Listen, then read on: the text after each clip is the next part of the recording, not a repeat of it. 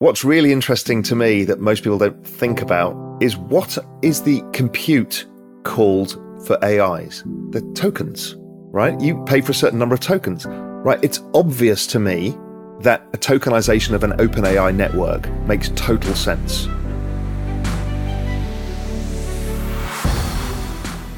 Welcome to Bankless, where we explore the frontier of internet money and internet finance. This is how to get started, how to get better, how to front run the opportunity. This is Ryan Sean Adams. I'm here with David Hoffman, and we're here to help you become more bankless.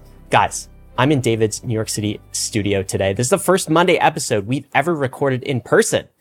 And this is all about getting our bearings as crypto investors. Where are we headed? Are we on the right path? Will there even be another bull market in crypto anytime soon? Raoul Pal is our guest for these questions. A few benefits and takeaways for you.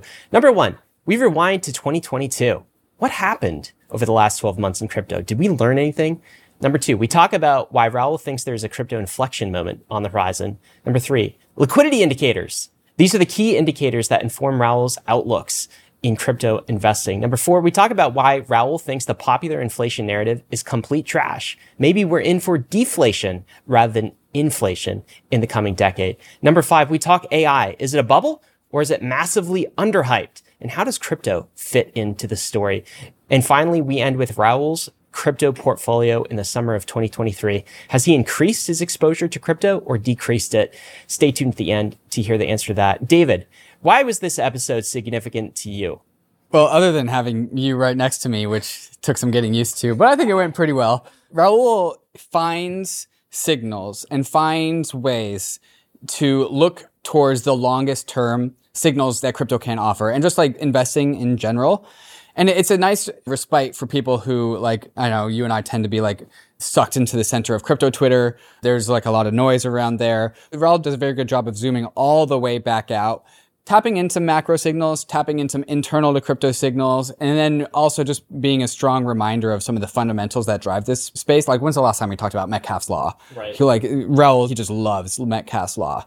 And there's a reason for that if your head's down, like sucked into the middle of crypto Twitter, and like I said, like you and I are, like it's easy to forget some of these things that are playing out over the longest term time horizons that crypto has to offer. Raoul always will remind us that crypto and macro are the same story. And so even though crypto is so young, it's so risk on, it's so small, it is still a part of the macro conversation. And the macro conversation is very, very big right now.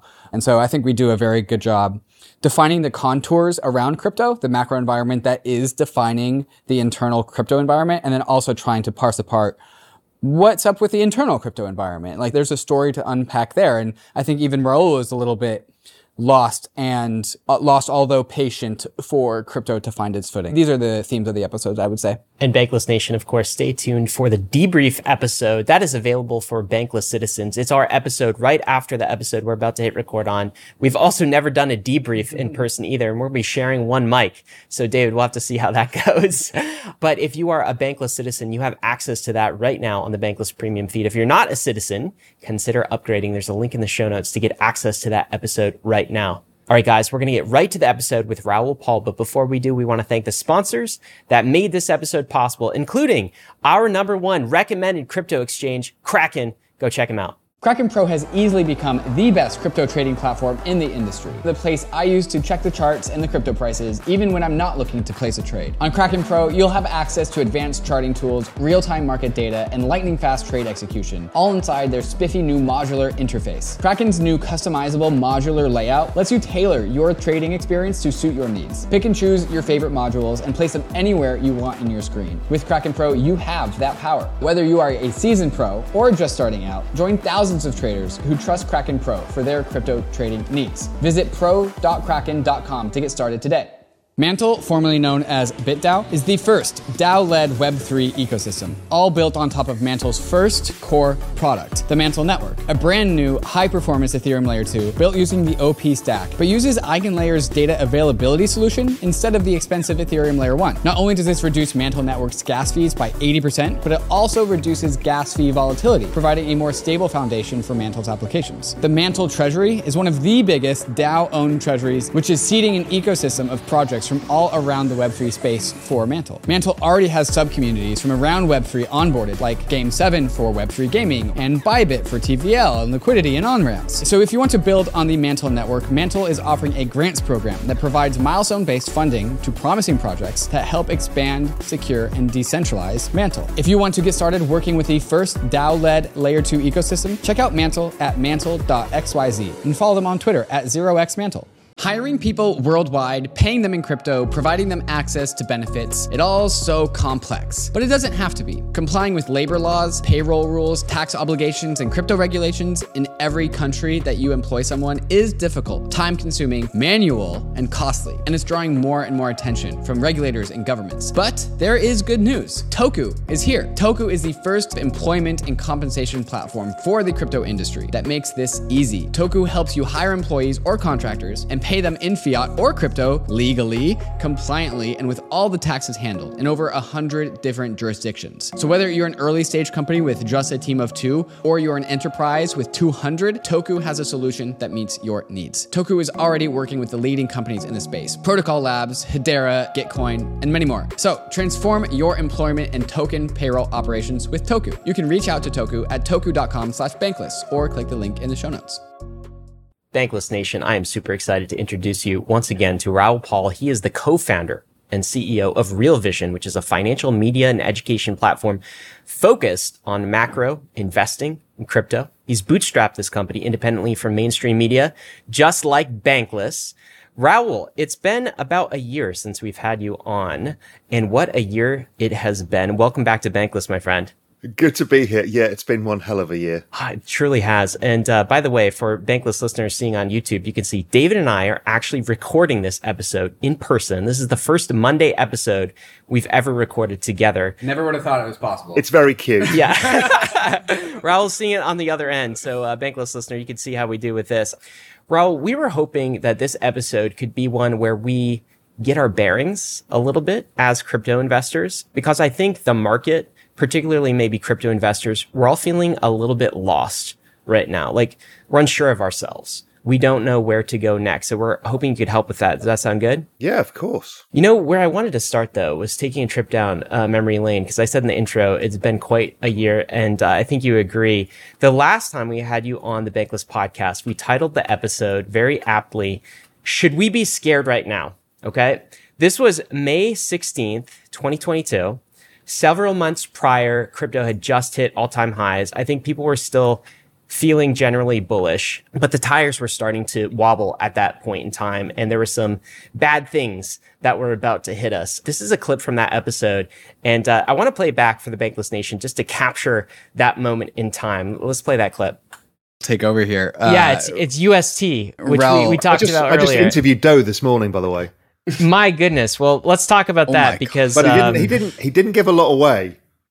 But What's happening with U- UST price? And Raoul, I don't know if you want to pull up a chart too. It's Yeah. uh, not looking Raoul, pretty. when you hopped into this recording room, UST price was at 98 cents being defended. Do you know what it is right now? no.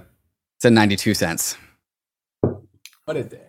Yeah. Uh, so that's a billion dollars of stablecoin market cap that's gotten erased in the last 30 minutes. And as I'm monitoring Twitter right now, and uh, the Luna Guard, the Luna Foundation that has the BTC, has just sent their BTC outbound. So they are probably in the process of liquidating Oh, they liquidated Bitcoin. 500 million yesterday. we continued on in that conversation, Raoul, and we are trying to figure out what in the world was going on at that point in time. And so I think the answer to that episode title, Should We Be Scared Right Now? We found out later was very much yes, although we are talking mainly about uh, macro in that episode.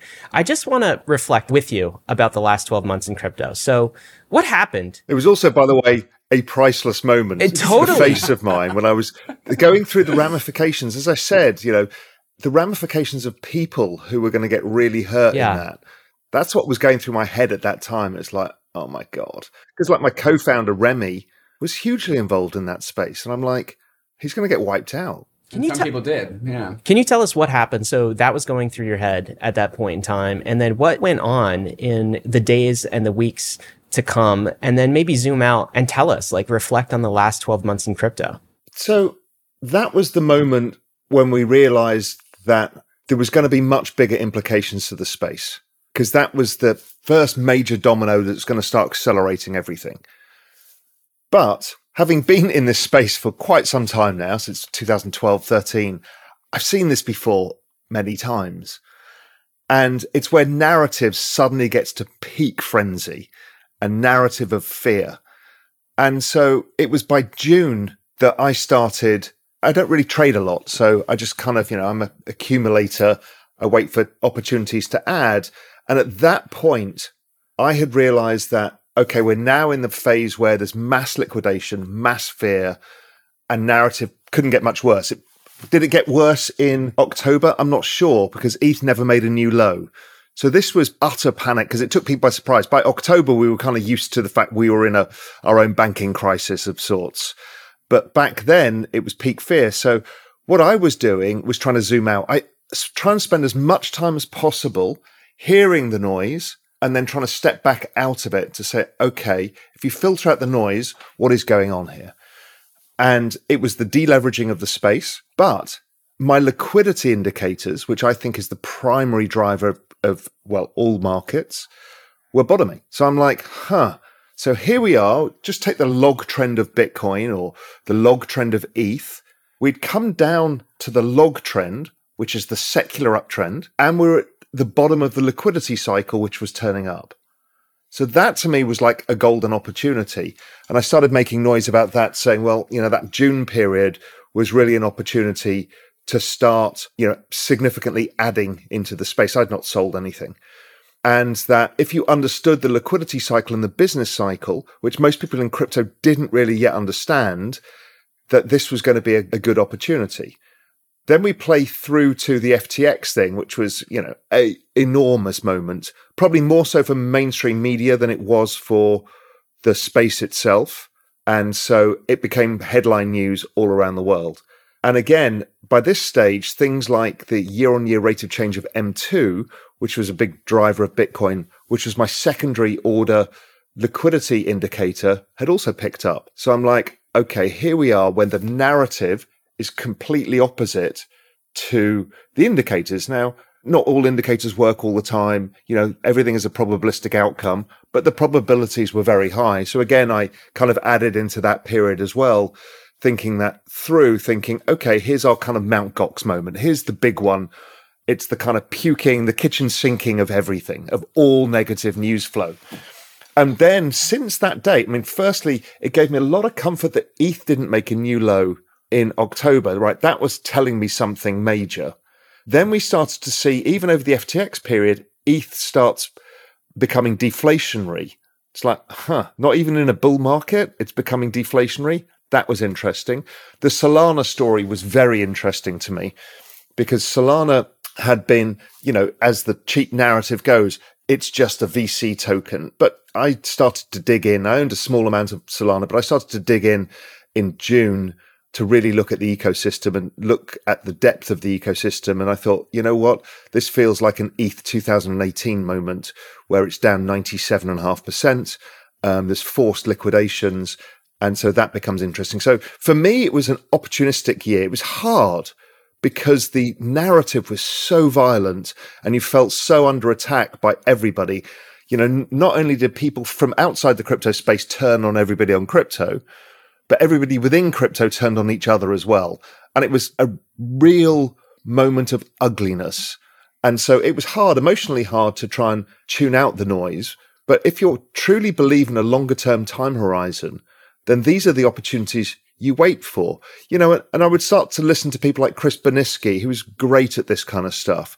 You know, there's a few people, Arthur Hayes, there's a few people who really understood what this was in the cycle and that it was an opportunity, not a threat. Then, subsequent to that, we started to see the Gensler noise ramping up. And my hypothesis on Gensler for over a year had been he's going to, well, there's multiple hypotheses on him, but as a negotiator, he's going to start with hard no, hard no, hard no, you're all going to prison, you're all going to die. And the space is going to go, we're libertarians, we can do anything we want, we'll rebuild the Silk Road and you know, it's like somewhere there's going to be a compromise and we don't know which side of the line. It's all fighting which side of the central line it is. Obviously, Gensler became politicized in the process as well. even more so than when he started, and had different ideas of what he wants to do, what that meant because of his relationship with FTX, whether they just wanted scalps, who the hell knows? But again, what was really interesting as Gensler was firing up the narrative, and that was becoming the predominant narrative in the space, crypto prices were rising in line with liquidity. And again, that just gave me comfort that the macro cycle was actually more important and the adoption cycle was continuing and none of this mattered. I then started also focusing on there's too many people on crypto Twitter are US based. And so everybody filters everything through their own narrative, which is they're going to ban everything. It's the US, it's the end of crypto. But when you look at it, the US is only a fraction of crypto. Yes, there's a lot of money there. Yes, a lot of companies building there. But in a world of capital that is liquid, that moves anywhere, it's like water. It'll find the easiest path. It flows. Even the EU, who can't seem to regulate anything very easily, got a decent set of regs across the line. Then we saw obviously Singapore had obviously put that in place. They had a bit of a bloody nose from the FTX saga, but they were still there. Then the news out of Hong Kong comes. Then the news out of the UK comes. And I'm looking at this thinking, huh, we've seen all of this before. Is the US is trying to become protectionist over the system of money because it is the world's reserve currency. But in a global capital market, capital will find a way. And my hypothesis has been if the US screws this up, it'll just go to the UK. And I remember speaking to Brett Tejpaul and others from Coinbase saying the probability of you opening your main office in London is extremely high. It's like, yeah, it's easy to get staff to London. Yeah, the weather's a bit shit, but other than that, it's an easy place to go. And my entire time in the finance industry, London was the epicenter of everything. You know, Goldman's main office was London. Nomura's main office was London. Societe Generale's main office was London. So we know how this plays out. And it doesn't stop capital. It just moves it around the board. And again, the US people were so US centric about this that they were again getting confused over the global adoption, which is what we're all in this game for, versus can I trade my bags? It doesn't matter over the bigger structure of things. So I've been very optimistic over this whole period because the narrative was peak pessimistic. And there was only one hypothesis to test. Is this technology going away or not? That was the only hypothesis you had to have. And if you didn't see evidence of it going away or use cases dying, and the other thing that backed up my theories were we saw what, $60 billion of VC money go in? So there's an incredible amount of startups building new projects, building new areas, which will form the next foundation for the bull market. Now, we've never seen that much money in the space before. I mean, it's like 10x the size of the entire hedge fund market in crypto. Just went in in like basically two years. So you have to start betting on the outcomes of that. What does it mean? What are the opportunities that are going to come that we don't realize? We know there's infrastructure stuff. I know you guys are involved in kind of the ZK side and all sorts of stuff there. We're also seeing some new layer ones. Do they help? Who knows? But we're also seeing, I think, people working on how to get mass adoption. You know, what is the consumerization? It's one of the things that also attracted me to the Solana ecosystem as well, which is a really a small part. Mainly, a, my main bets are in ETH, but because if I were to say Solana stands for one thing, it's a consumer application chain. Narrative is everything in this game, particularly in crypto. The meme wins. And if that's their meme, that's a nice meme to have because nobody else owns that. Somebody's going to own blockchain of gaming. Somebody's going to own blockchain of finance in the end because I think that's how the space evolves. So yeah, with all of those macro factors, with peak macro pessimism as well, you know, I started getting long the equity market for the same reason. It's like the pessimism was obscene. People attacking everybody who could be vaguely bullish made me think, okay, if the liquidity cycle is turned, we know what happens, which is over this period, the economy will weaken. So the probability of more liquidity or more cowbell, as I put it, comes back into the market. And therefore, forward looking asset prices, technology, crypto will outperform. And that's been exactly how it's played out. Never feels that way because there's so much bloody attacking and misery online, but it's actually played out exactly right. Maybe I can try and put your answer into even more context Raoul. I remember throughout 2021, it was just an endless onslaught of top signals to the point of where like you started to have to ignore them because even though from the start to the end of 2021 was full of top signals, like it was still beneficial to have exposure to the market. And yet finally the top signals played out and the top actually came in November of 2021. And That's when it was down only from then on out. I think maybe what you're saying is that in the last year or so, we've had just a year's worth of bottom signals. You know, starting with Terra Luna, followed by Three Arrows Capital, followed by FTX. But around the, the, FTX era, I think what you're saying is that you started to see some divergence in some signals versus some bullish indicators. And like one of them was the fact that ETH did not make a new low during FTX. ETH started to become deflationary. Various signs of strength started to emerge while there was a growing divergence in signals, right? Gary Gensler comes in with his heavy hammer.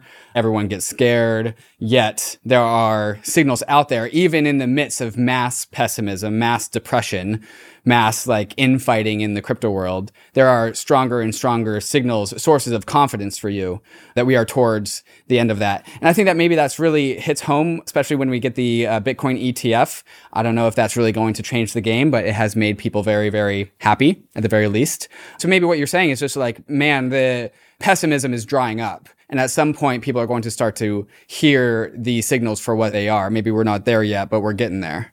I think the final part of pessimism that's washing through, most things in a business cycle terms, there tends to be things that lead and things that lag. So it looks like ETH led, I at bottom first. The thing that lags is the further out the risk curve, which is NFTs. So NFTs are having a horrific time right now. You know, you can blame it on Blur and other stuff, but really it's a factor of NFTs are recycling of capital within the space. So when people are making money, they want to buy premium NFTs, CryptoPunks or Fidenzas or whatever it may be. And when everybody's losing money, they don't do the same. It's the same with high end real estate. It's the same with, you know, Rolex watches. You know, we saw that Rolex watch prices come down because of the same reason is once you go out, the kind of trophy assets and stuff, there's not enough money around. So that is still washing through the space. So that's, I think, the last part of what has to happen. And then as, as you say, the ETF is the chink of light on the other side. Now, the ETF in itself doesn't cause a stampede. If you launched the ETF between June and October, you would have had zero uptake.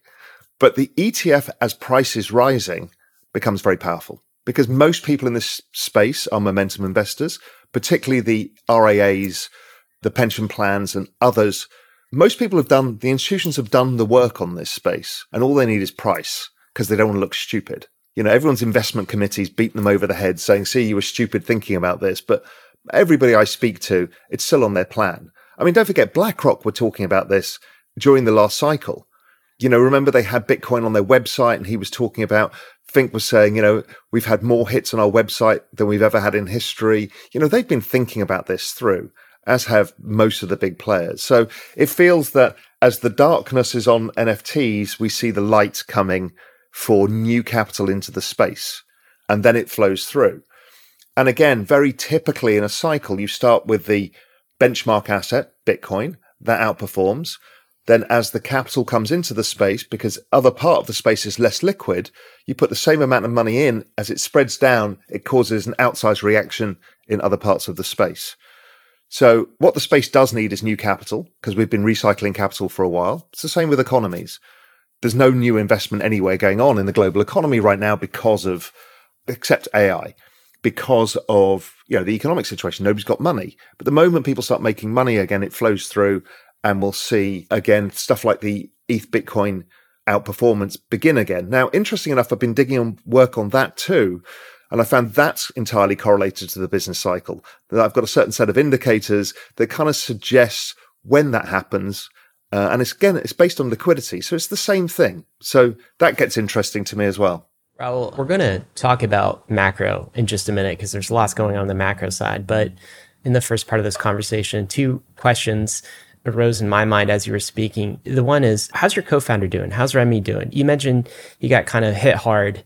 Uh, I think you used the term wiped out in the Luna Terra thing. Is he doing okay?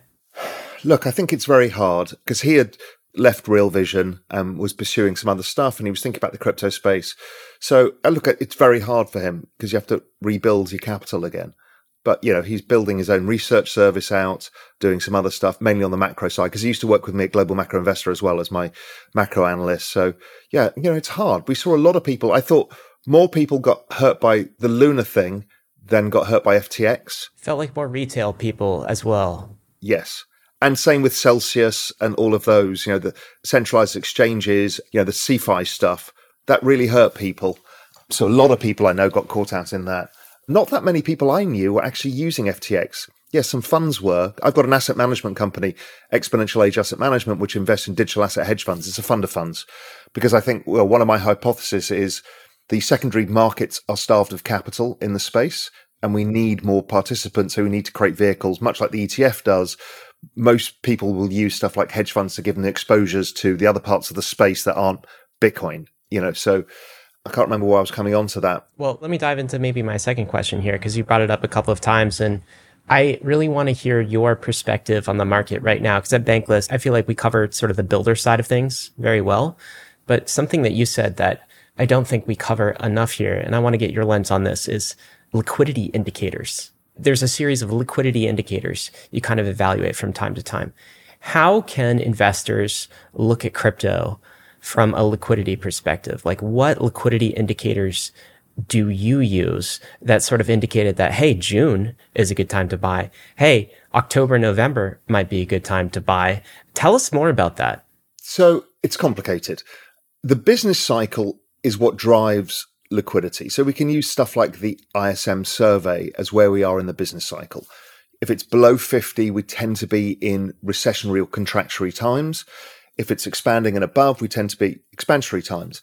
But what we know is when the economy slows down, the answer to that is more liquidity, because that's how you stabilize the economy, whether it's cutting rates or whether it's increasing the Fed balance sheet. And I've spent a long time looking at this and developed something that I refer to as the everything code. And we could talk a bit about that later. But so there's a bunch of liquidity measures. They're not easy to do. Some of them you can get on TradingView, I think, because some people have built them. One is Fed net liquidity, which is US centric, which I don't think is the most important and that is basically the Fed balance sheet minus the Treasury General account, which is the Treasury building or reducing liquidity, um, and the reverse repo. Those three things, and they actually have mirrored asset prices pretty well. But it's not all about the US, as we talked about before. So then you need a global proxy. So the global proxy that's easier for people to find is global money supply. But again, even that's difficult because there's no one measure of global money supply. So you have to kind of construct it yourself. But again, I'm, I think people have got that on TradingView now. Whether how good it is or not, I don't know because we use Bloomberg and Refinitiv and other data sources.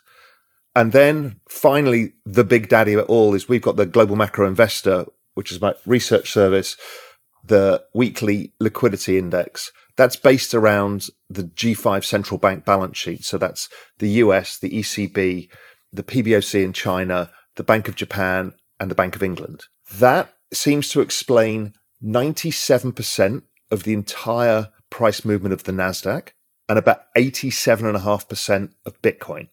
The reason why Bitcoin actually has a lower correlation than NASDAQ is because of the up cycles, because the adoption rate is so high. As it goes up. Yeah. the blow off tops, right? That is the reason because the compounding of that. But other than that, it's all driven by this factor, which is the central bank balance sheet is different to the general liquidity in the market, i.e. money supply and stuff like that. The central bank balance sheet is actually debasement of currency. So debasement of fiat currency is a thing that most people don't understand because it's not obvious. But when you are printing more of a currency, particularly when all the central banks are doing it, you're lowering the denominator, which is the same why the Venezuelan stock market looks like it goes vertical. It's because the, the Bolivar keeps going lower. So that is what is driving almost all asset prices. So once I started adjusting for that, I realized there was two assets that did better than anything else. Everything else, like equities divided by the Fed balance sheet is a simple way of doing it. You know, for people who can't find a larger set of thing, the S&P's gone nowhere since about 2012, since QE really became prevalent or 2008 really. And we found the same with real estate, gold, everything. Technology, yes. Why? Adoption trends right? Technological adoption is relentless. And the other one that beats it all, obviously, is crypto because it's got the technological adoption and it counteracts the debasement. So once I found those out, I realized liquidity was going to become the really important driver. And I think it'll be the thing people talk about for this cycle. And now whether it fully works all the way through or not remains to be seen. So it's a little bit hard for people to look at it themselves. Some people have got some indicators of it TechDev on Twitter. I post a bit of this stuff. I understand it's hard for people to do. And if I can in due form, we're just building out a new Real Vision platform. I'll try and make some templates for people that they can use to make it a bit easier because it is incredibly powerful and really helps. But Raoul, the basic story is when you see central bank balance sheets growing, when you see currency debasement, when you see that denominator being debased, then that's an indicator to be bullish on assets and particularly crypto assets. That's generally the all in indicator. Get exposure now. That's right. So usually it stabilizes first. If you remember 2018, the Fed had been shrinking the balance sheet. Most of the global central banks did. The Fed go on pause. Some of the other central banks start doing the same. That moment, assets took off. Bitcoin was up 300% into June or July of that year, then corrected into 2020.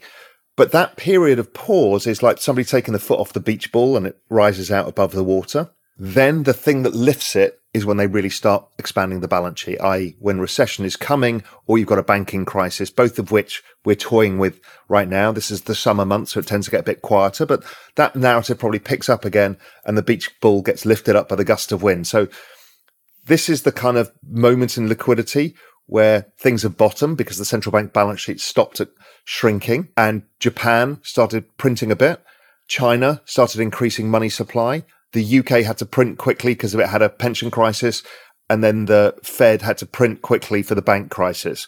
These were isolated events, but they're the markers that we know the more cowbell is coming. And then we're waiting for, okay, when do they really swing into action? Money printer go burr. You know, you can use the very simple bell curve meme of the money printer go burr. That's the big signal. So really it's all about setting yourself up for that big signal because crypto spring, which is where I think we got to from October, tends to be choppier, harder to trade. It's not an up only market, tends to make good progress, but it tends to be complicated because there's a lot of opposite narratives, which we're seeing, right? People don't trust this rally because of banning or because of this, because of that. Yeah, setting ourselves up for the big indicator, the big moment. I think that's kind of what we're all dancing around so far in this conversation. We've talked about like the internal to crypto conversations, right? Like just a year's worth of negative signals seems to be like not having the same impact. So that means that the big signal that's hopefully bullish is you know, sooner rather than later, hopefully. And then we have the external indicators, which we're talking about. You touched on one of them, but there's a few others, Raoul, that I can think of. Inflation is not yet tamed. We have a geopolitical tectonic shifts going on right now. Like you touched on the banking crisis. What are the big external indicators that are worth noting? You talked about the banking crisis, but if we're looking for the big signal that tells us like, hey, it's safe to go risk on because that denominator is about to shift in our favor. What are the big macro external signals to the crypto world that you're paying attention to? So one is banking crisis, right? The proven outcome for a banking crisis is inject liquidity into the system. We also know that there's a commercial real estate crisis. So there's two parts of this crisis. One is the banks themselves having deposit flights because of the mismatch of interest rates between what they offer their customers versus money market funds, right? That's not going to stop until the Fed cut so there's a bleed of assets that come out of the banking system. But the big one is commercial real estate. Nobody goes to the office anymore. Ryan comes to my house. exactly. we don't know how big that is, but it's in the one to two trillion dollar range. I mean, that's trillion with a T. These are big numbers. And this stuff, nobody's ever going to use this offices ever again. So it's going to end up on somebody's balance sheet and it'll end up on the central bank balance sheet. But that's probably a 2024, 2025 story when things really pick up. So, what else forces the central banks into the game? It usually is the old ones inflation falling or unemployment rising.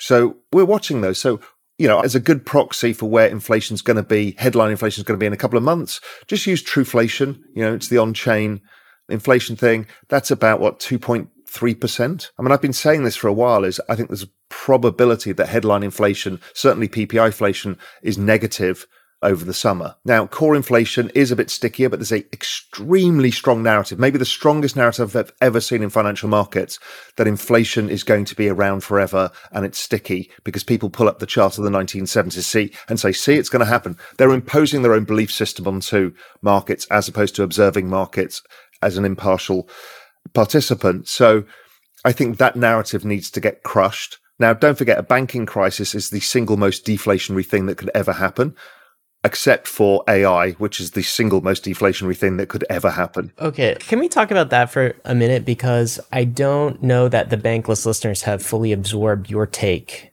on inflation, right? I feel like somewhat the accepted narrative on inflation right now among kind of macro gurus and the rest of crypto is that inflation will be a persistent thing this decade, right? So we had what, eight, 9% in kind of the government inflation rates, and that's dropped. I think we are like 4% annualized a couple weeks ago. And so it's going down, but people are saying, well, that's a brief dip, and then we'll go back towards double digits. Uh, inflation will be a persistent thing for the 2020s for many of the reasons, debasement reasons, other reasons that um, macro folks mentioned. I think you take the opposite view. You think that, why don't you tell us what you think, actually, Raoul? Because I think it's a bit more, you think deflation will be more the take here. Yeah, the largest driver of everything, of all economic activity in all of the developed countries, is demographics. GDP growth is driven by population growth, productivity growth, and probably debt growth.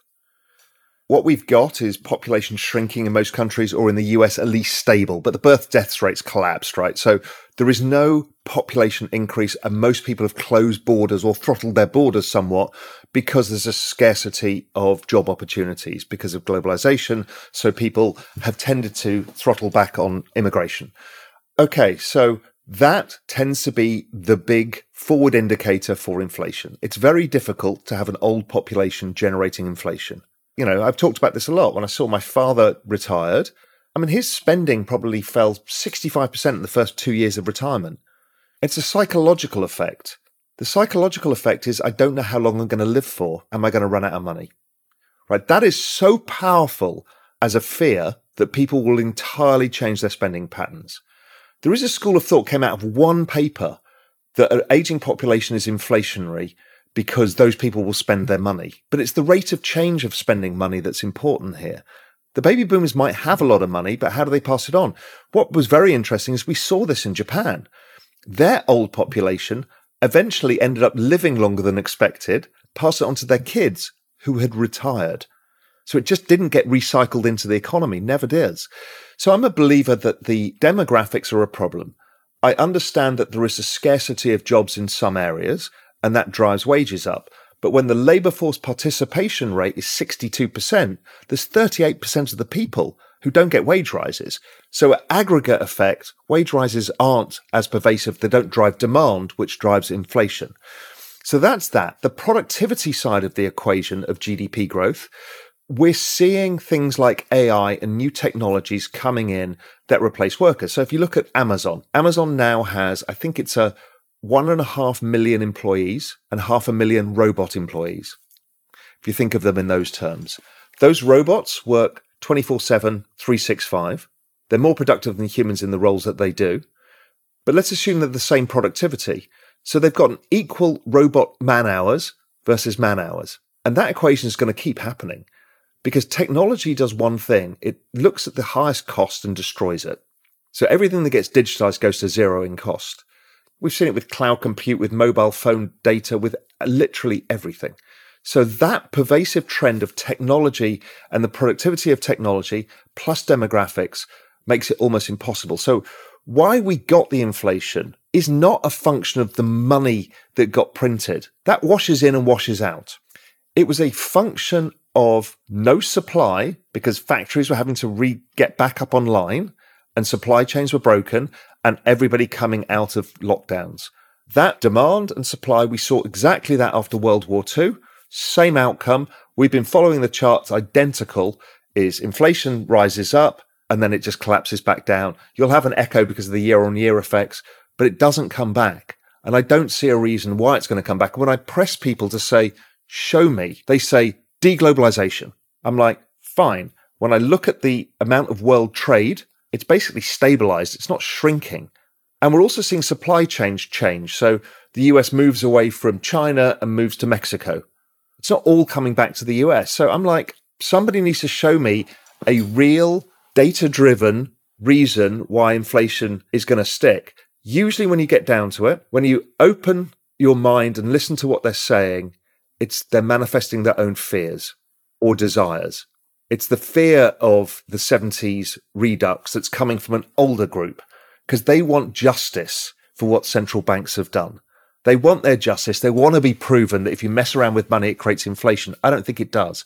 It creates asset inflation because of the denominator effect.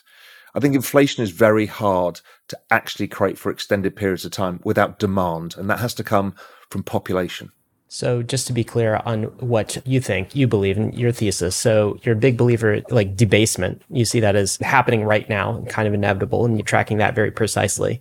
You don't think that will manifest in terms of CPI price inflation, kind of the common definition of inflation, although you do think it will manifest in asset price inflation, which is sort of a separate category that we'll put aside. And the reason you don't think it will manifest in the form of CPI inflation, consumer price index inflation, is because aging population, demographics, we're not growing as fast as we used to. Baby boomers are aging and they're going to be spending less in developed countries in particular. And also because of technology innovation and digital technology innovation, AI, that sort of thing. So you think that counteracts. My question to you then, Raoul, is where does all this debasement manifest? Does all the debasement that you see happening, does that just get pushed into asset prices? Is that where it manifests? It doesn't go into core CPI inflation? Correct. So look what's happened. Once you understand this process, you can see that real wages have not risen since 1972. The reason being is you put the largest population boom in all history, the baby boomers,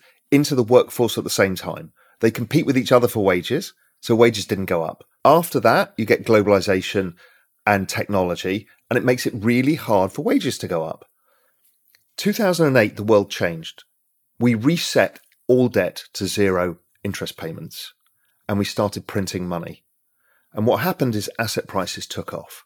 Now, if you change the denominator, many of the assets actually didn't really take off. They just were cyclical.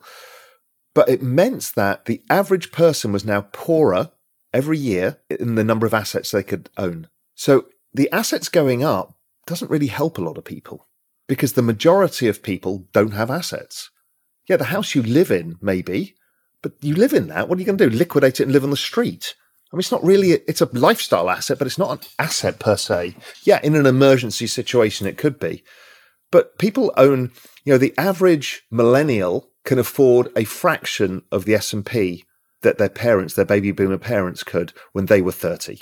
A fraction of the real estate, a fraction of gold, a fraction of everything, which is why I've been a big proponent of crypto as the one opportunity for the younger generation and technology, because those are the only things that are going to really accrue wealth in the same way that your parents did from just buying the S&P 500. And you need to beat the balance sheet as well, which is growing at what, 7% a year or something on average. So you've got quite a high hurdle rate to actually get richer. So once you understand the world in these terms, you understand why populism rose so fast Right? People just turned around and said, well, I'm not participating. The market's at all time highs. The billionaires are all laughing, drinking champagne, flying jets, and we can barely afford anything. It's also the same discussion why people get very voracious about the argument about not ruling out fossil fuels, particularly in the US, because fossil fuels is the cost input to traveling to work and the basic things of life. And everyone's fearful that if you change systems like the EU is doing, you'll increase the cost of living on people and nobody can do it because they're all like this. So it's a really complicated world. And it's not necessarily inflation that's the huge enemy here. Yeah, inflation really hurt people over the last two years, really hurt people because the price of goods never goes down. Deflation, you know, might happen for one or 2%. It never comes down. So the cost of living has gone up and it went up more than their wages and that won't change. We've uh, opened up the AI conversation. I want to make sure we fully unpack that. It seems to be like Schrodinger's position of is AI in a bubble or is AI about to cause massive deflation? I think there's without a doubt a lot of bubble signals, but also the last jobs report I saw there was actually a line item for reasons why you lost your job and some thousands of people said that they lost their job because of AI. So I want to ask your position, your perspective on the AI industry in this present moment. Like it kind of feels bubbly. Nvidia is priced 30% higher than its 2021 top. The world can't stop talking about ChatGPT. Like the crypto people are jealous of all the attention that AI is getting. Jason Calacanis tweets out, if you're in crypto, pivot to AI. But also at the same time, like we are also seeing people report that they're losing their jobs to AI indicating there's some sort of deflationary pressure. So I can kind of see the argument for both cases. Like, yeah, like companies are raising hundreds of millions of dollars for ideas that they just started a couple months ago. But like I said, at the same time, there are deflationary forces. So like overall, what's your whole read on the state of AI in this present moment and as it relates to just like the rest of investing in markets? I think AI is the most powerful technology humanity has probably ever developed, maybe with the exception of the splitting of the atom. I don't think people understand what this means yet. They still think it's like a gadget or a widget or a bit of the internet. It is, in fact, if you think of scarcity, a world everybody in crypto understands, we replaced the scarcity of humans by creating the machines. That was the agricultural revolution, the industrial revolution, the technological revolution. The one thing that we had as humans that was scarce was knowledge.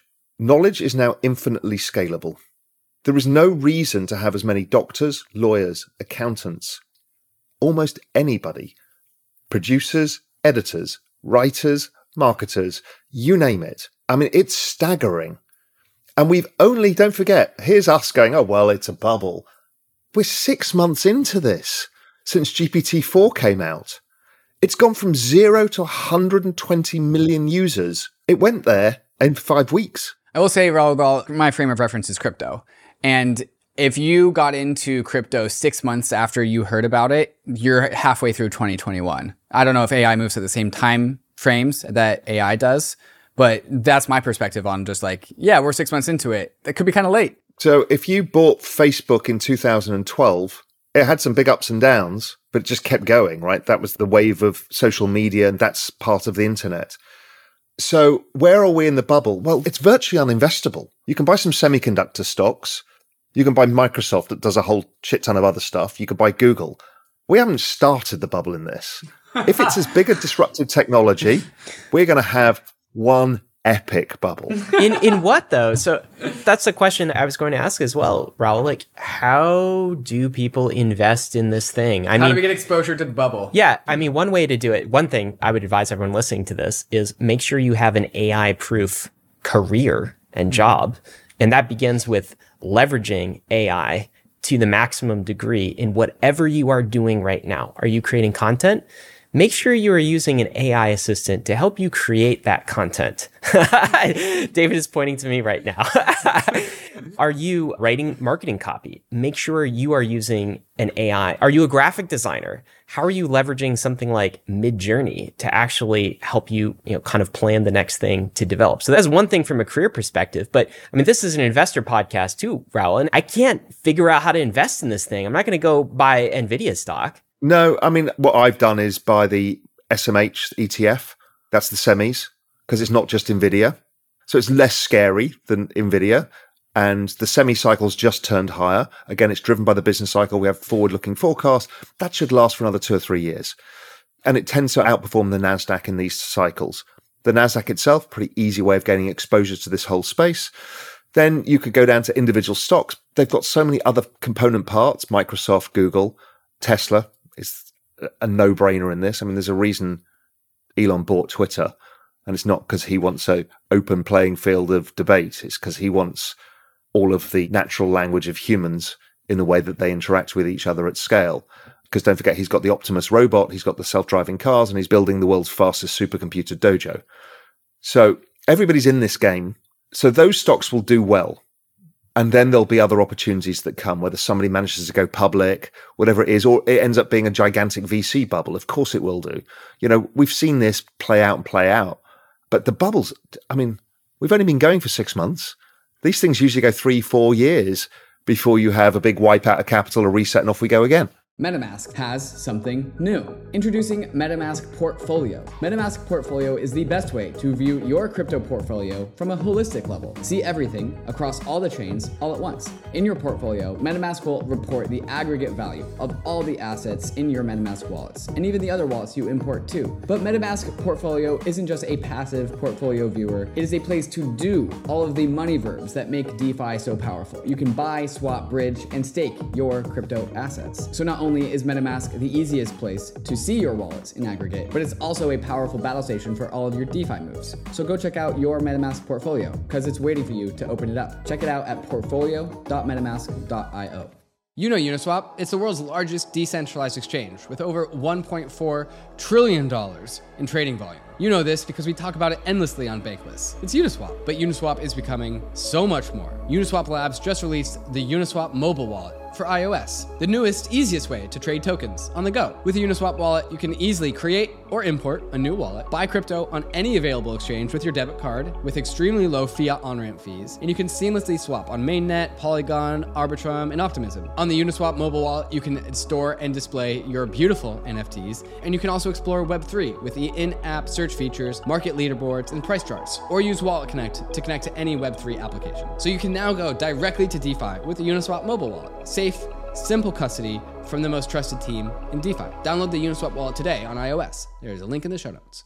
Arbitrum One is pioneering the world of secure Ethereum scalability and is continuing to accelerate the Web3 landscape. Hundreds of projects have already deployed on Arbitrum One, producing flourishing DeFi and NFT ecosystems. With the recent addition of Arbitrum Nova, gaming and social dApps like Reddit are also now calling Arbitrum home. Both Arbitrum One and Nova leverage the security and decentralization of Ethereum and provide a builder experience that's intuitive, familiar, and fully EVM compatible. On Arbitrum, both builders and users will experience faster transaction speeds with significantly lower gas fees. With Arbitrum's recent migration to Arbitrum Nitro, it's also now 10 times faster than before. Visit arbitrum.io where you can join the community, dive into the developer docs, bridge your assets, and start building your first dApp. With Arbitrum, experience Web3 development the way it was meant to be secure, fast, cheap, and friction free.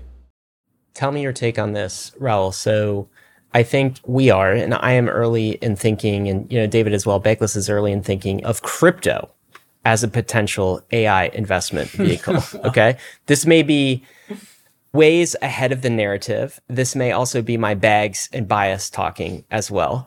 But you have to start thinking about all of the AI agents that are emerging. I mean, you just mentioned Amazon's workforce, right?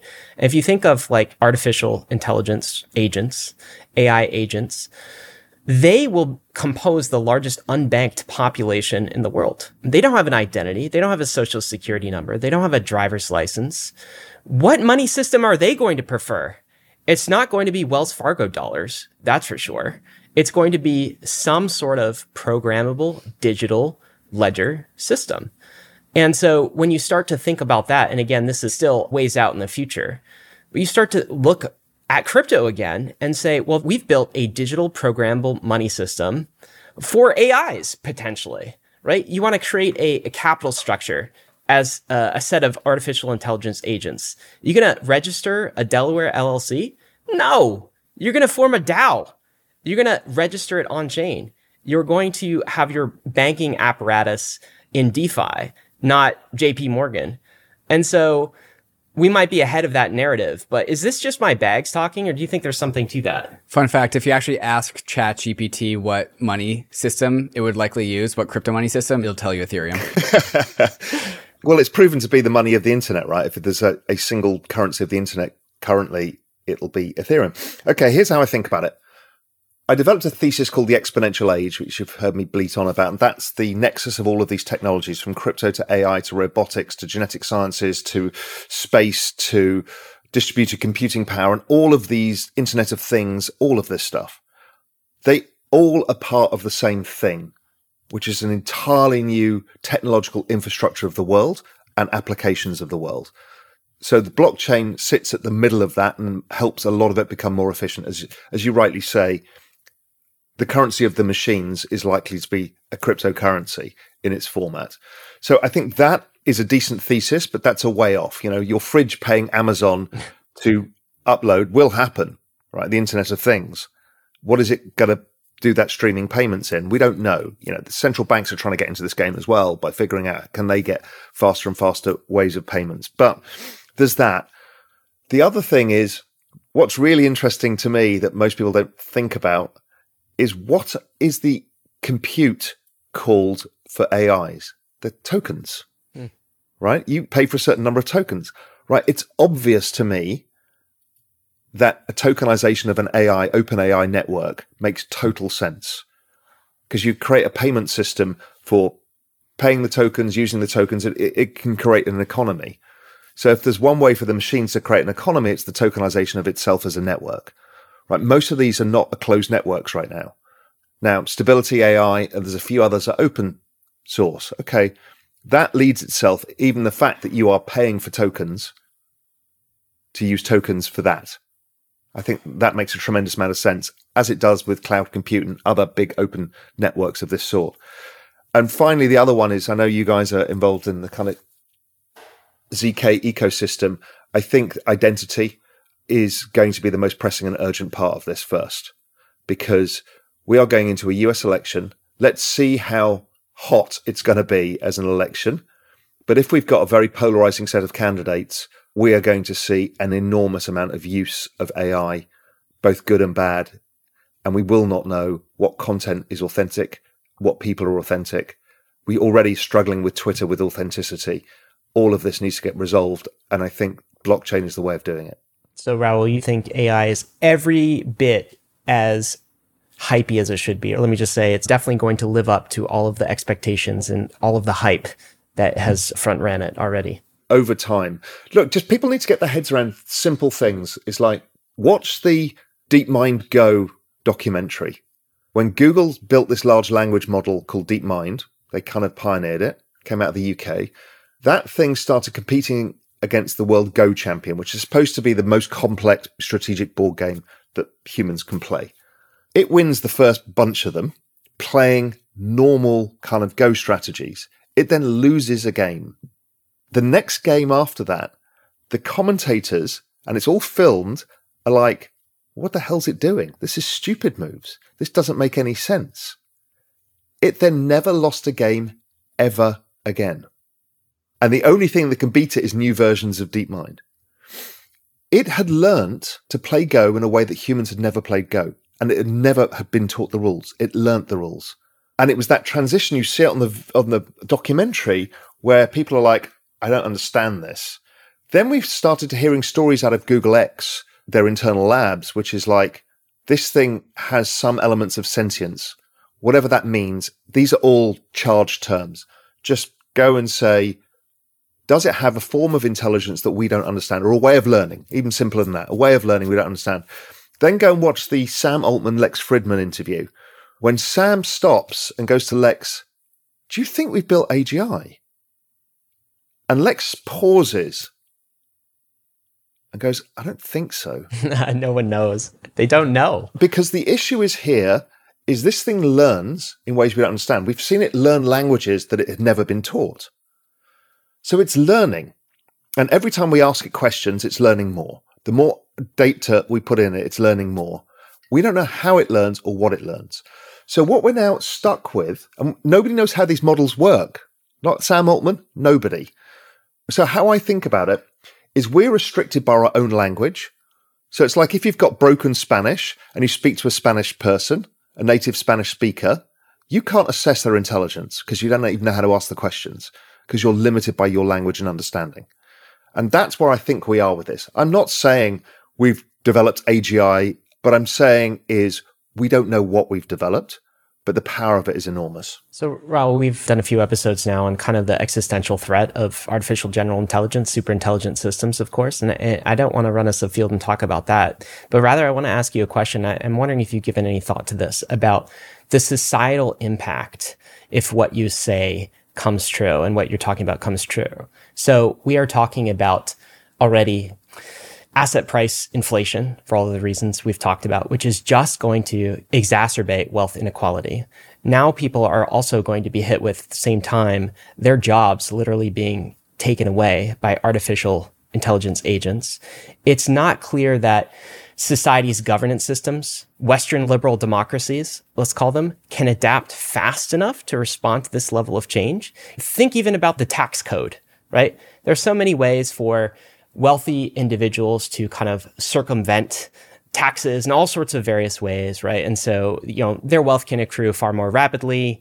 How are we going to tax AI agents? What does that world even look like? And I'm almost wondering if the world doesn't and societies don't start to buckle under all of these external forces that are kind of hitting them. They're not able to respond fast enough to this level of change. And before we have to worry about some sort of existential risk from an artificial general intelligence, we have to worry about kind of late 1930s level populism and societal decay as a result of all of these forces coming to play and the, and the, change being far too rapid.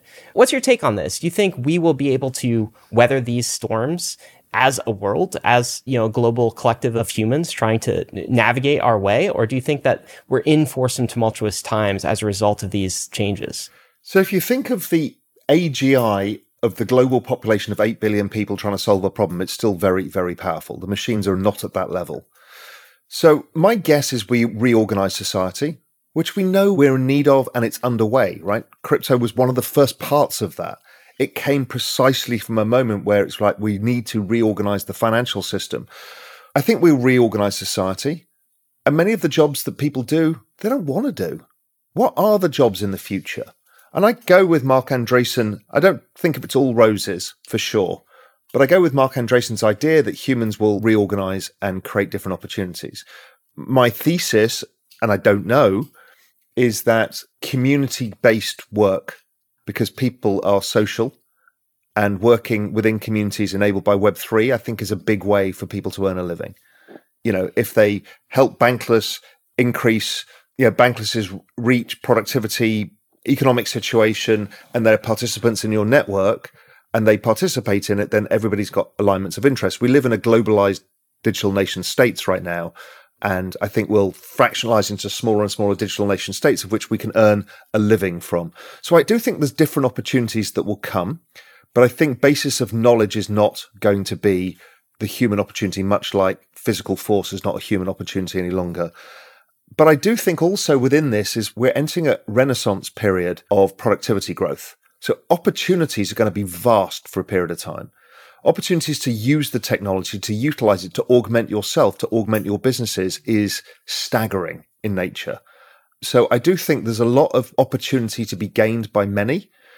And so there will be that friction of the opportunity to be gained, the advances, and then the reorg of societies in new ways. And that's going to feel friction full. But I do believe it's part of the fourth turning, you know, the Neil Howe, William Strauss thesis feels spot on to me.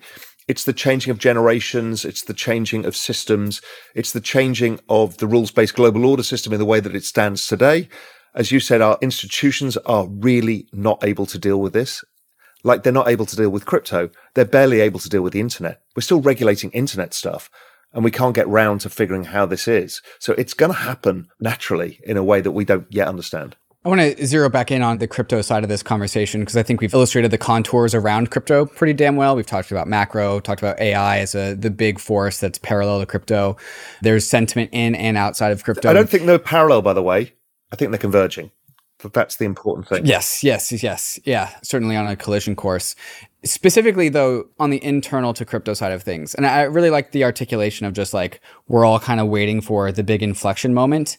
And that's also how the crypto bull market started last cycle 2020 compound launches their governance token and all of a sudden we had the appetite for tokens. And before that moment there was brewing bullishness there was brewing excitement but that was a very clear single moment of just like oh it's on. And i think everyone in crypto is waiting for that. I think my personal take is we are just now starting to heat up from being going through a very very cold winter.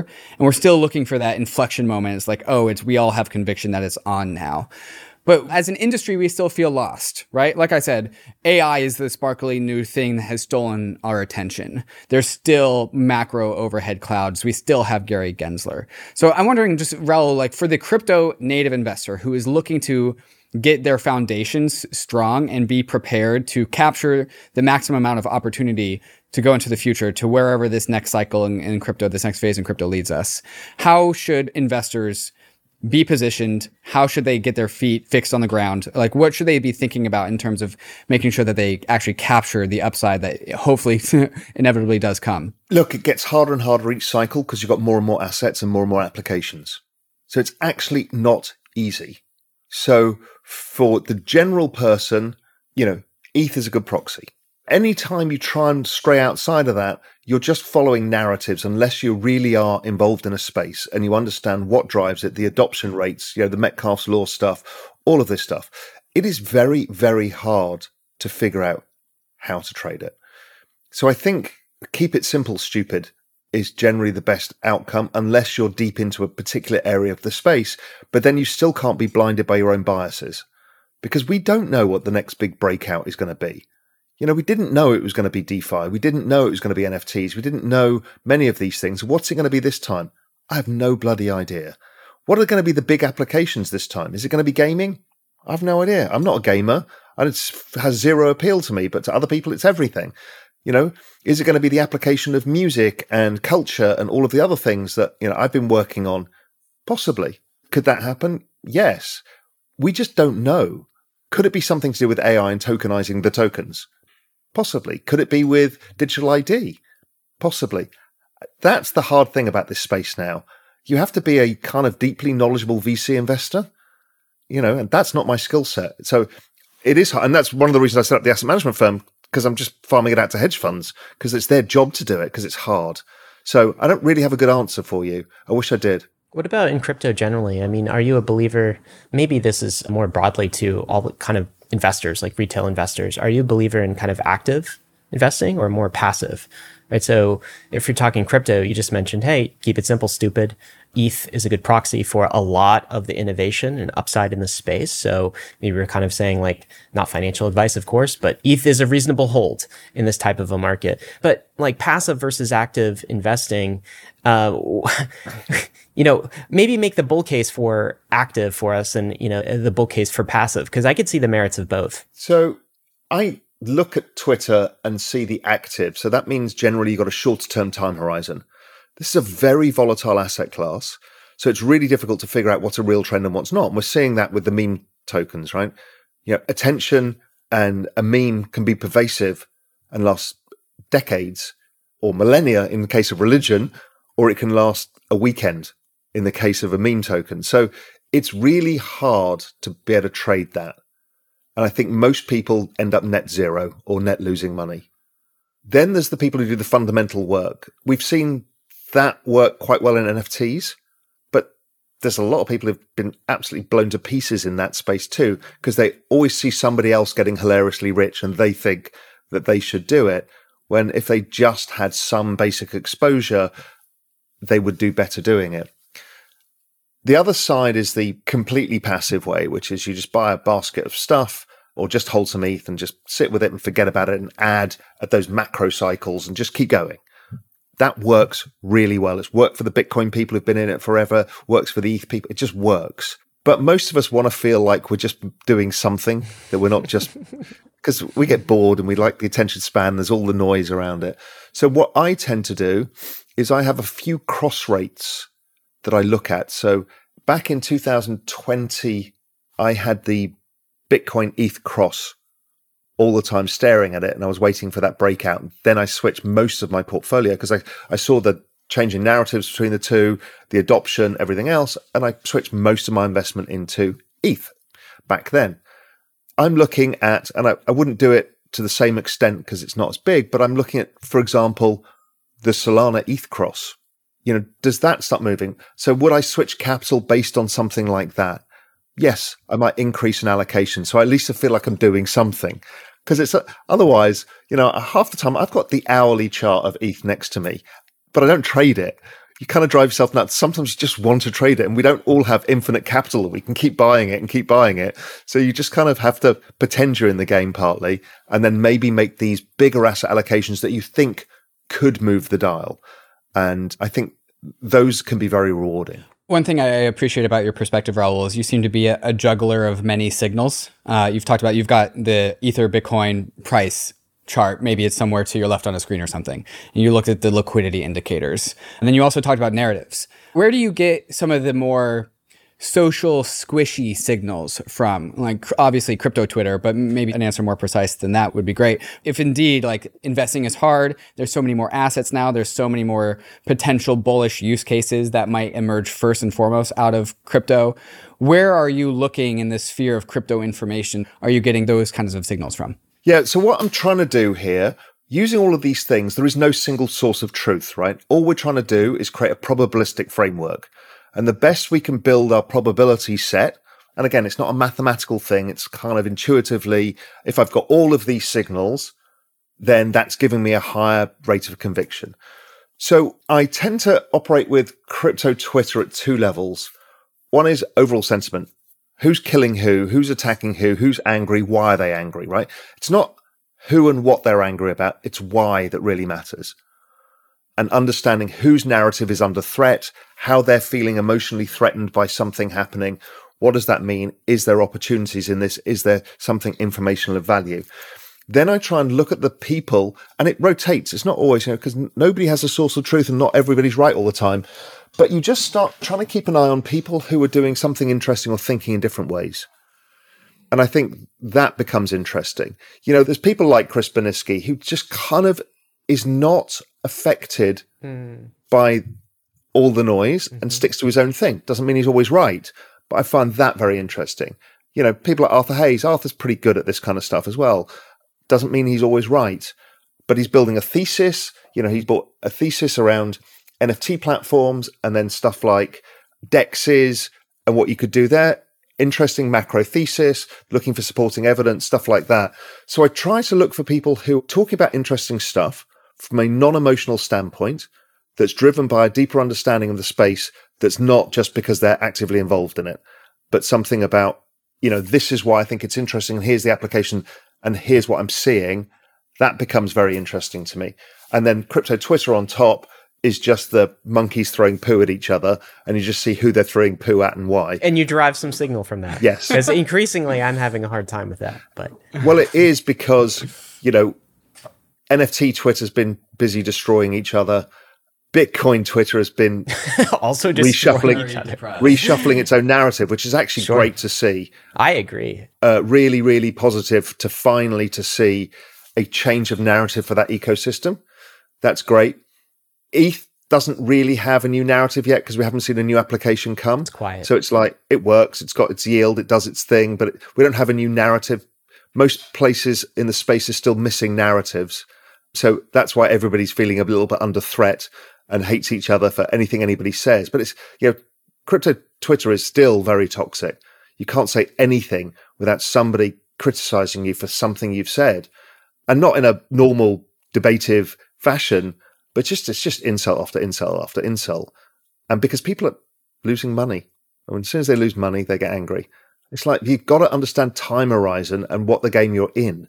Because if you think you're in a different game, you're going to get blown up. I think they lost money. And I think part of the prevailing sentiment coming from 2022 is they were scammed by a particular set of actors. So now there's just a blanket distrust and crypto Twitter is overly volatile for the smallest of things can set your tribe of pitchforks after you. And I'm sure you've experienced some of that, as have we certainly.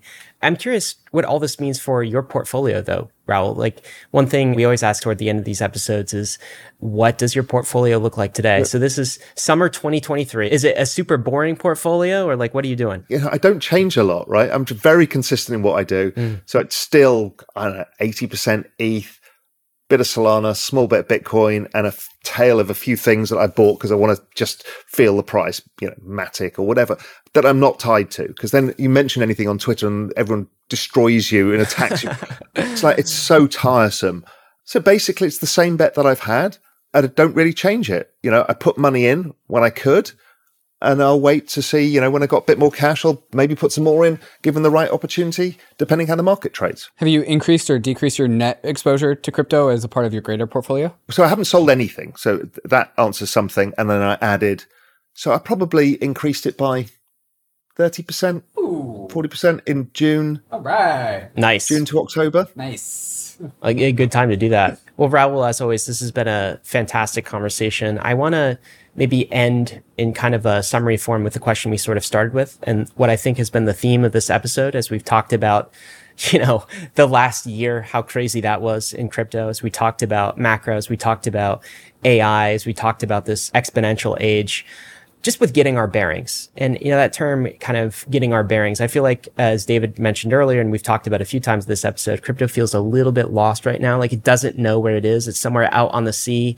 and it's not sure what direction to point to. And that term, you know, getting your bearings was a nautical term, right? Is like getting your bearings on the compass. And it kind of brings the question of like, what is our true north in crypto? Where should we be pointed? What are the use cases that will still remain going into the next cycle? What are the narratives that will still remain? Can you kind of summarize this for the typical crypto investor who's maybe feeling punched in the gut from the last year or so of a bear market? What is the true north for crypto in your mind? The true north is not narrative because narrative changes.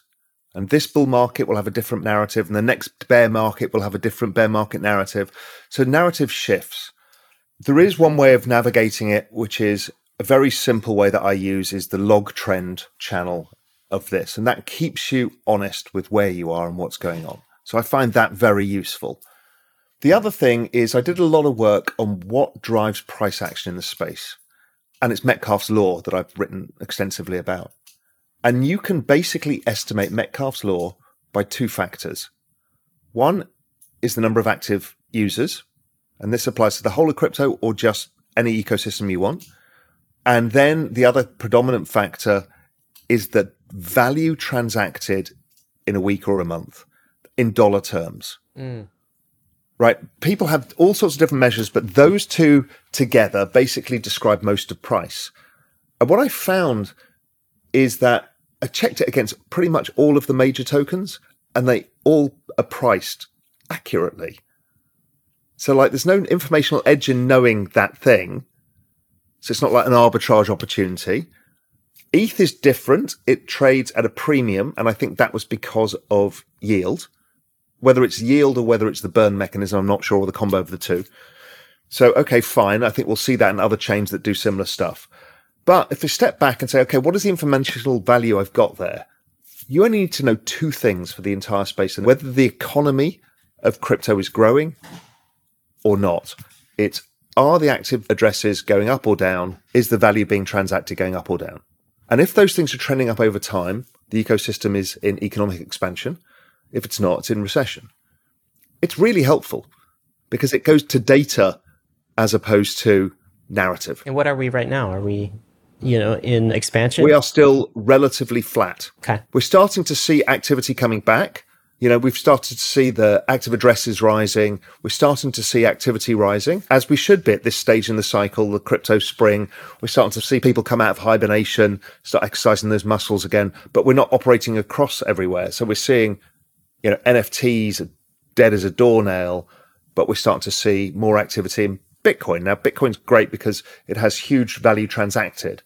ETH has a lot more transactions, but they're lower in economic value just the nature of the chains. So this is really, you know, and XRP really interesting is because it has very low value transactions, but a lot of them.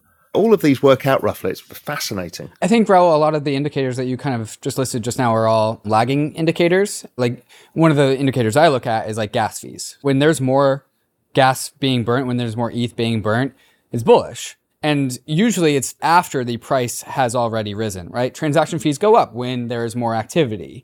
And so these are all lagging indicators. I'm wondering what your disposition or perspective is on when the timing to get exposure is as a result of like confirmation of indicators that, you know, are lagging versus things that you actually try and predict the future about. So if my hypothesis is that price is correct versus network activity, i.e. all crypto, most tech stocks as well are priced on Metcalfe's law. If price, because there's so many participants discovering price every day, is roughly right, that actually means that technical analysis is pretty useful, which is really interesting because price doesn't lie. So I think there's that. And then there's the liquidity business cycle, the understanding of the flow of money around the world and debasement. Those things give you a forward look. Everything else is just checking your hypothesis you know, am I getting caught away with an excess narrative? Or is this continuing to confirm my hypothesis that over time activity in blockchain technologies will increase? So it's a check versus a forecast, and you just keep looking at those two things. Some people, though, Raoul, you said kind of the economic indicators are flat right now. So some people right now are saying, and they're going to remain flat, right? That's it. We've seen kind of crypto bubble. And, you know, I feel like they say that at this time at every point in this type of a, a cycle. At the same time, maybe this time is different right? What are you saying in terms of the average crypto investor getting their bearings? Are, are you saying that we should just maintain course, be patient, that this is just kind of early springtime. How do you know that we will get to another summer season, that we will have another bull market in the future? Are you taking that on faith or is there something more to the thesis here? So, if there are two factors that drive the crypto market overall at a macro level, one is liquidity and the other is the adoption of the technology. So, if you assume that liquidity doesn't come back, i.e., nothing changes, does the ecosystem grow? Do we get new applications for the technology, in which case it will perform just not as well as previous cycles? If you've got liquidity as well, which is, is the economy looking shit? Is it going to remain shit? Are the central banks going to have to do something about it because unemployment's starting to rise or inflation's starting to come off too sharply or the banking system's blowing up? Those factors. Then you bring the liquidity equation back in. Currently, we've got the liquidity equation and a little bit of the adoption equation coming in. The sweet spot of the market is when both are happening. So I don't think we would have it to do something catastrophically different, i.e., be very negative, we'd have to see an ongoing decline in the use of the technology and an ongoing rate of change negativity to liquidity. But rate of change liquidity, even if they just stop tightening rates and stop shrinking the money supply and stop decreasing the balance sheet, is enough for the beach ball underwater. The beach ball is the adoption of technology plus animal spirits. so, you know, these are the factors that everyone needs to assess at all times. And again, nobody has the truth. Nobody has a crystal ball into the future.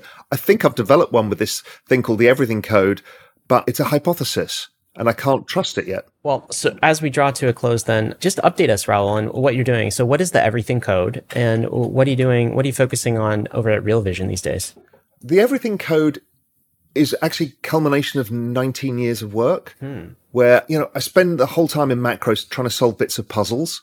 And then suddenly, occasionally, everything comes together. And this was 19 years of work coming together to understand everything from the demographics, which I've been working on for a long time, plus what happened in 2008, the political climate, globalization, all of these things come together. And I realized that to cut to the chase, the central banks, they're printing is actually to pay the interest on the previous cycle's debt that they accumulated. Mm. And it's proven out over time. And so that's a very powerful hypothesis because the last cycle was the massive printing for COVID.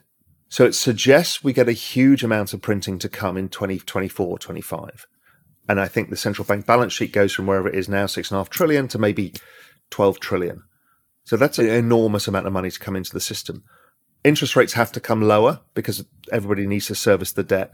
But what I've done in the whole everything code is because I've got a lot of forward looking indicators, I kind of think I know what drives liquidity and how to look forward. This will not, um, it's a hypothesis, but therefore, because I know the correlation between assets and the balance sheets, I can forecast asset prices out to 2026, which is arrogant and hubristic. And I, you know, I'm not expecting it to be perfect, but I think I found something really fucking big, and nobody else has done it. But specifically, the Everything Code is an article that you've written that details this, correct? Yes, in Global Macro Investor, which is my kind of high end research service. Right. I've just started publishing in Real Vision. So if anybody's a Real Vision member, I think all members for the essential membership got one part of the article. It's a three part article on Real Vision.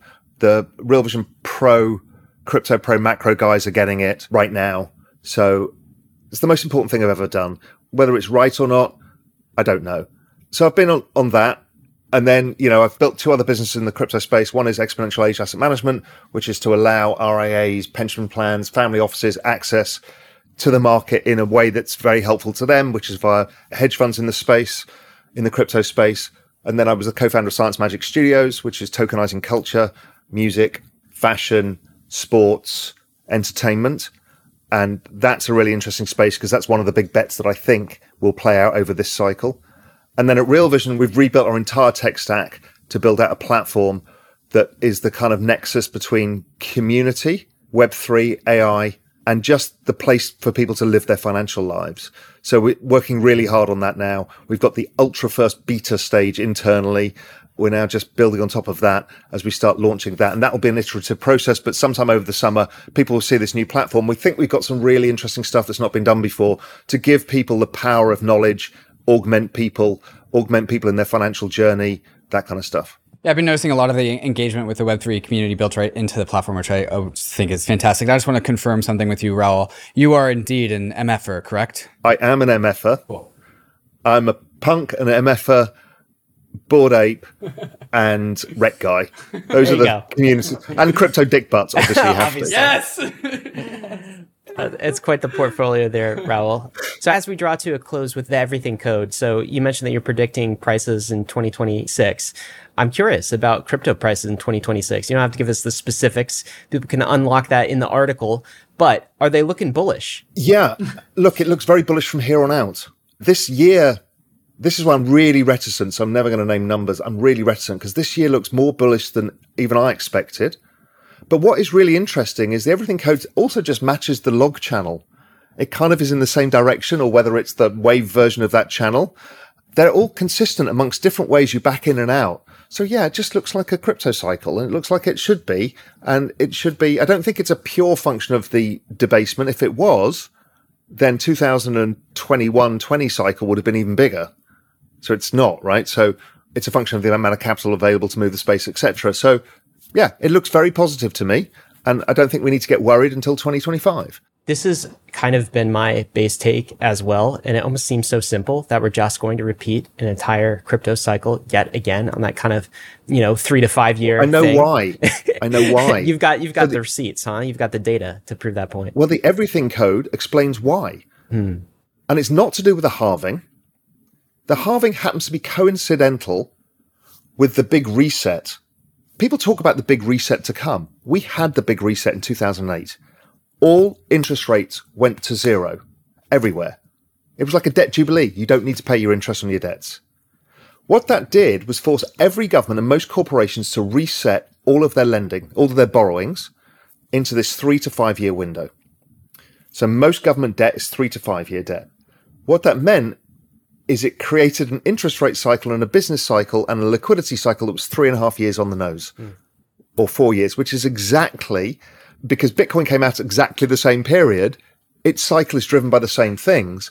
It's driven by this debt cycle. This debt cycle is not going to go away yet until productivity is large enough to destroy the issue of the debt itself. We're not there yet.